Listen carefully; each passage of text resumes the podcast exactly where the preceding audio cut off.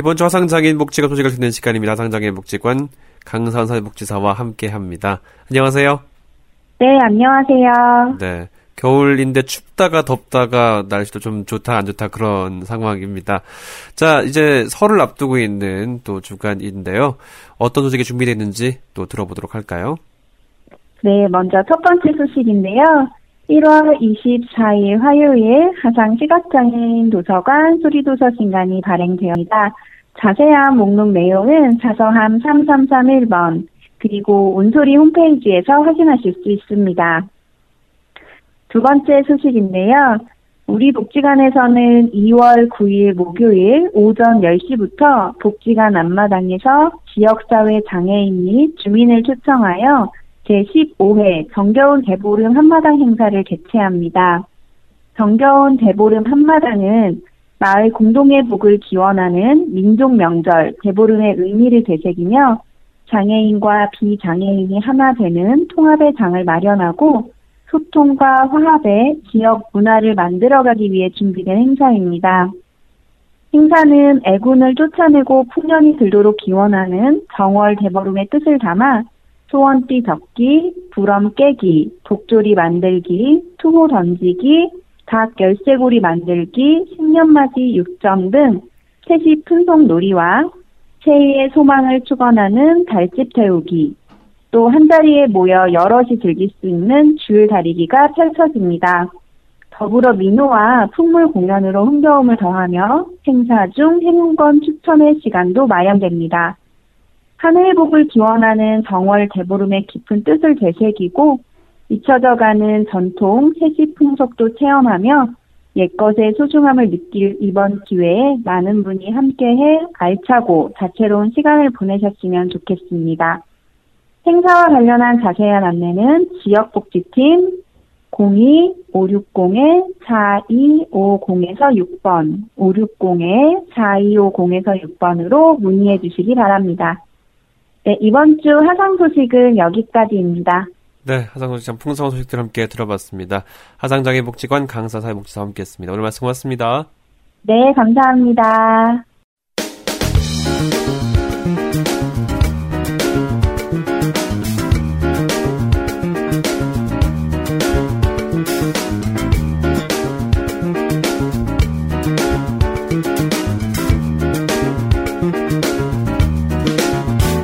지금 여러분께서는 한 주간의 장혁의 소식을 정리하는 KBIC 한라인을 듣고 계십니다.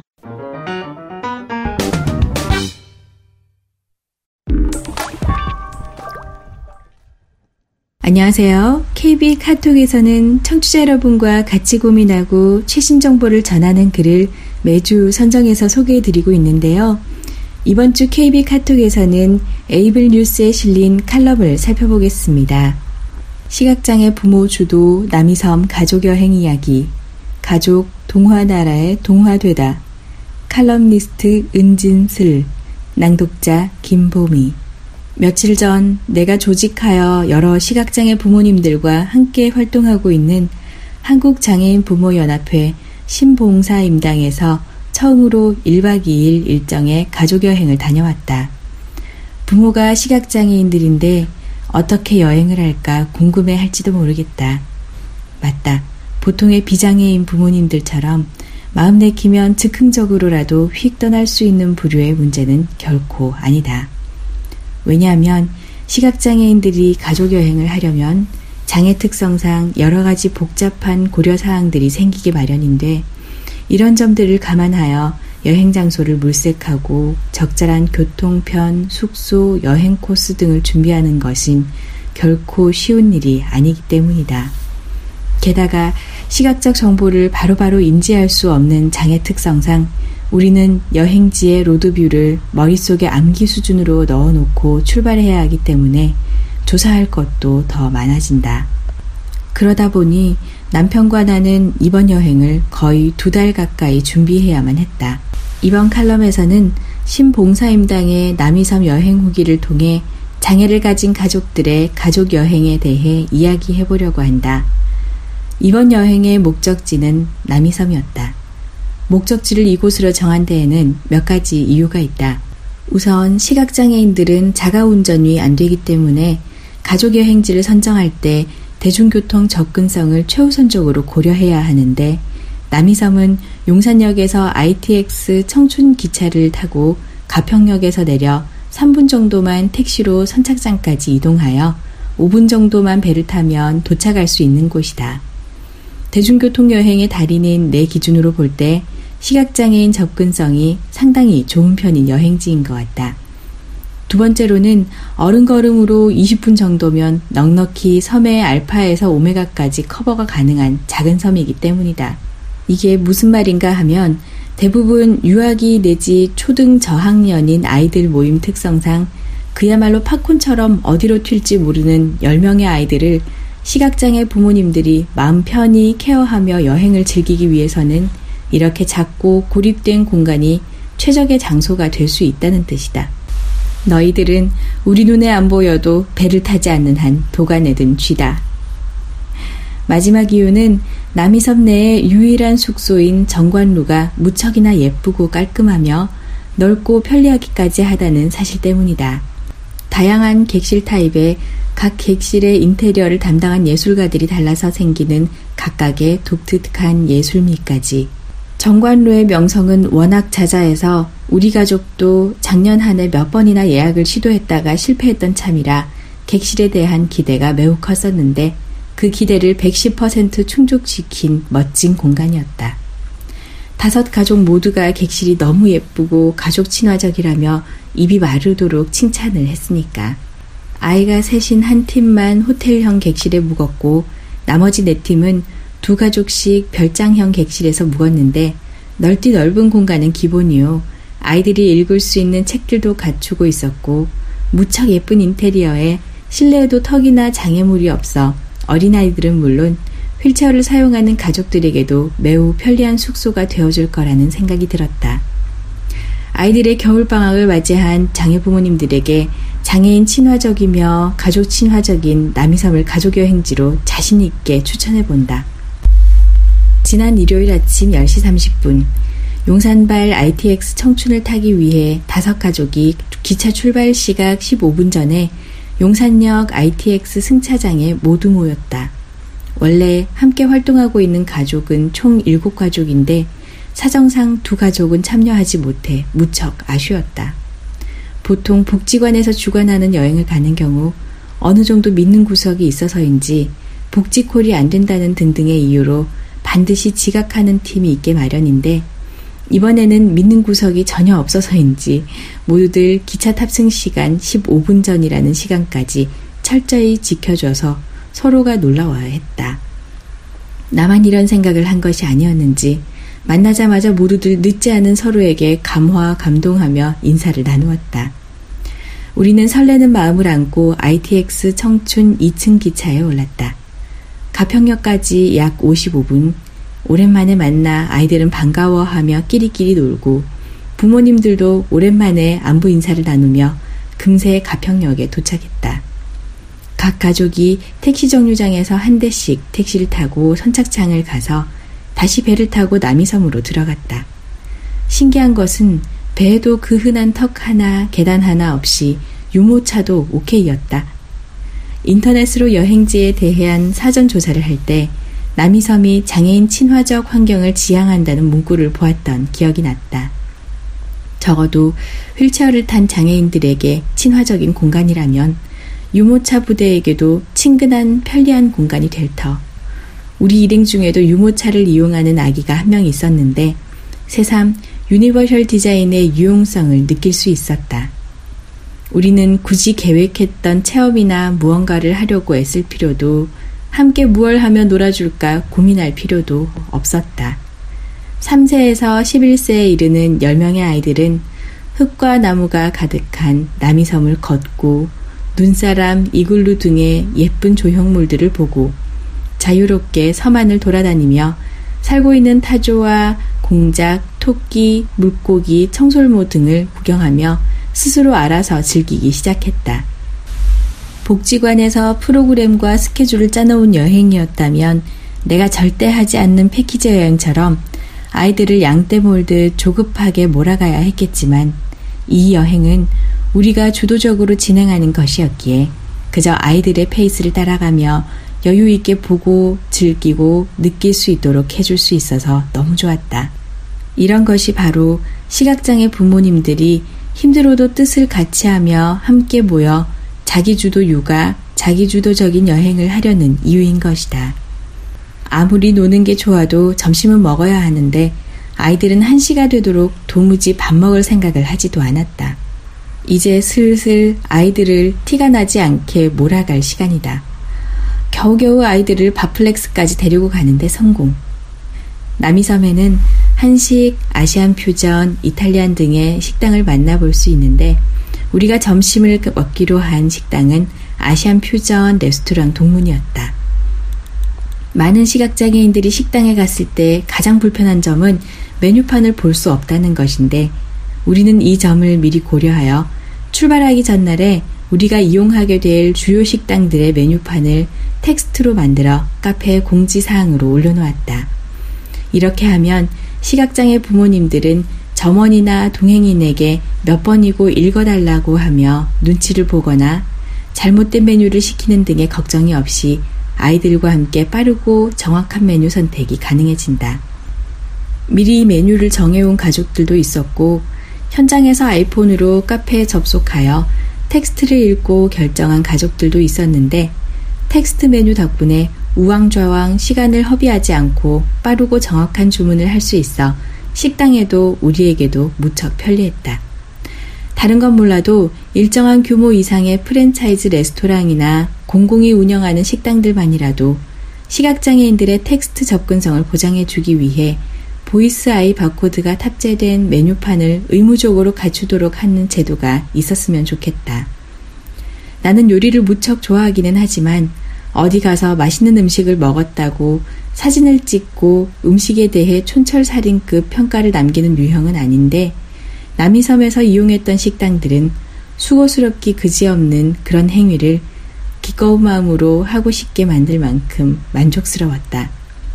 남편은 닭갈비 비빔밥, 나는 광동식 쇠고기 볶음 쌀국수, 이응이는 치킨 가스를 먹었는데 식재료를 아끼지 않고 듬뿍 넣어 맛을 살렸고 관광지 음식이 보통 성의가 없고 대충대충인 경우가 많은데 반해 무척 맛이 진지하고 탁월했다.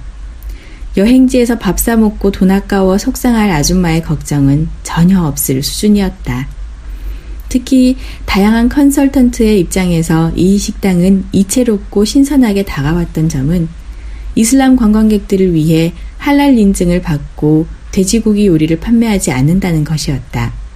한국인의 돼지고기 사랑을 고려할 때 우리 입장에서야 다소 아쉬움이 있을지는 모르지만 좀 더 다양한 국적, 다양한 문화권의 사람들이 우리나라의 멋진 풍광을 편하게 관광할 수 있도록 하려는 차원에서는 매우 멋지고 고무적인 시도라고 생각되었다. 참고로 남이섬 안에는 일정 시간마다 이슬람 예법에 따라 기도를 드려야 하는 이들을 배려한 기도실도 마련되어 있었으며 아이들이 점심 식사를 마치고 신나게 놀았던 책 놀이터에도 다양한 나라의 언어로 쓰여진 다양한 책들이 갖추어져 있었다. 다양성을 존중하며 배려하고 포용하려는 남이섬의 특별한 노력이 엿보여 마음이 따뜻해지는 기분이 들었다. 성인이 된 후로는 남이섬을 방문한 적이 없어 최근에 남이섬에 대해서 잘 몰랐는데 둘러볼수록 멋진 철학과 신념에 의해 작동되고 있는 매력적인 여행지라는 생각이 들었다. 점심 식사를 마치고 아이들은 신나게 동물들을 따라다니기도 하고 여기저기 꾸며져 있는 놀이터에서 놀았다. 책 놀이터에서 컬러링도 하고 책도 보면서 자유롭고 즐거운 시간도 가졌다. 원래는 유리공예 체험을 해주려고 계획했었는데 그럴 필요가 없다는 생각이 들었다. 큰아이들은 작은아이들을 돌보며 함께 놀았다. 말하지 않아도 서로 간의 도움과 배려가 꽃피었으며 자연스러운 놀이와 즐거움의 꽃도 피어났다. 예상과는 달리 아이들은 의외로 어른의 손길을 거의 필요로 하지 않았다. 덕분에 어른들은 간만에 춥지 않은 날씨 덕에 야외에서 커피를 마시며 이야기를 나눌 수 있는 호사도 누렸다. 정관루에 체크인하자 어른들이고 아이들이고 탄성부터 내질렀다. 별장형 숙소에 들어가는 길에 잣나무와 편백나무 향이 가득했다. 객실문을 열자 너무도 널찍널찍한 공간, 아기자기하게 꾸며진 인테리어에 아이들이 읽을 수 있는 책들도 갖추어져 있었다. 거실 천장에는 물고기가 있었는데 그저 예쁘다고만 생각했던 우리에게 우리 중 유일한 비장애인 엄마인 송이 씨가 페트병을 재활용해서 만든 것이라고 가르쳐 주니 작품의 의미가 새삼 더 특별하게 다가왔다. 널찍한 테라스 밖으로는 바로 강이 보여 객실을 한층 더 멋지게 만들어 주었다. 나와 함께 객실을 사용했던 미연 씨는 육아관도 비슷하고 마음도 잘 통해 아이들을 신나게 놀게 한 후 적당한 시간에 효율적으로 재울 수 있을 정도로 이심전심 손발이 척척 맞았다. 아이들이 잠이 들자 이제는 어른들이 놀 시간. 각 객실의 아이들 수면 상황이나 연령이 달라 모두 모이지는 못해 아쉬웠지만 비교적 어린 아이들을 키우는 미연 씨네와 우리 가족과 우리보다 조금 선배 부모인 아이 삼형제를 둔 이윤택 선생네 가족이 우리 방에서 준비해온 안주와 맥주를 앞에 두고 이야기꽃을 피웠다. 유아기 때 아이들이 장애라는 어휘를 인식하고 이해하고 활용하는 과정에서 생기는 아이들의 혼란과 부모들의 다양한 고민과 약간의 불안한 감정 등에 대한 주제가 특히나 기억에 남는다. 나름 의식 있고 오픈 마인드를 가진 부모들임에도 아이가 부모의 장애 정도를 인식하고 개념화해 가는 과정 속에서 다양한 말들에 상처를 받기도 하고 당황할 때도 있다는 것이다. 엄마는 시각장애인이니까 모르잖아. 야, 너 그렇게까지 하니까 장애인 같다. 시각장애인이다, 야. 우리 아빠 시각장애인이다. 서로 이야기를 나누면서 정리된 건 아이들이 감당하기에는 너무 버겁고 사회적 컨텍스트도 복잡한 어휘를 불가피하게 일찍 인재하고 이해해야 하는 우리의 아이들의 상황이 안타깝지만 아이들 스스로 성장해 가며 잘 감물이 해갈 것을 믿으며 그때까지 우리가 적절히 도우며 안아줘야 한다는 것이었다. 이것이 바로 절대 공감, 절대 치유 아니겠는가? 이튿날에도 아이들은 자전거를 타며 신나게 놀고 점심을 먹고 기차를 타고 용산으로 돌아올 때까지 즐겁고 행복한 시간을 보냈다. 사실 복지관 같은 곳에서 조직하여 자원봉사자와 떠나는 여행이 시각장애 부모들 입장에서는 몸은 훨씬 편하기는 할 것이다. 잘 보이지도 않는 눈으로 팝콘처럼 톡톡 튀는 아이가 어디로 사라졌나 노심초사 전전긍긍하지 않아도 된다. 내가 장애 때문에 함께 할 수 없는 활동이 있으면 봉사자들이 아이와 대신해 줄 수도 있을 것이다.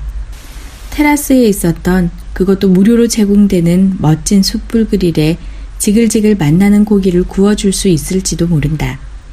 하지만 그 모든 이점에도 불구하고 확실히 부모들이 자기 주도를 갖고 다른 사람의 눈치를 보지 않고 여행하는 것에 편안함과 자유로움을 느끼는 모습을 보면서 이런 모임, 이런 여행 기회를 만들길 참 잘했구나 하는 생각이 들었다. 보통 장애인이라는 카테고리에 속한 사람들이 사회적으로 무력하고 무언가 결핍된 대상으로 인식되는 것이 다반사인 씁쓸한 현실 속에서 우리의 자기주도 육아를 실현하고자 하는 작은 노력이 사람들의 인식을 변화시키고 사랑하는 우리 아이들에게 주도적이고 적극적이며 책임감 있는 멋진 부모의 모습, 이 세상 그 누구보다도 온 몸과 온 마음으로 나를 사랑하는 엄마 아빠의 마음을 전할 수 있는 멋진 메신저가 되어 주기를 간절히 바라본다. 고맙습니다.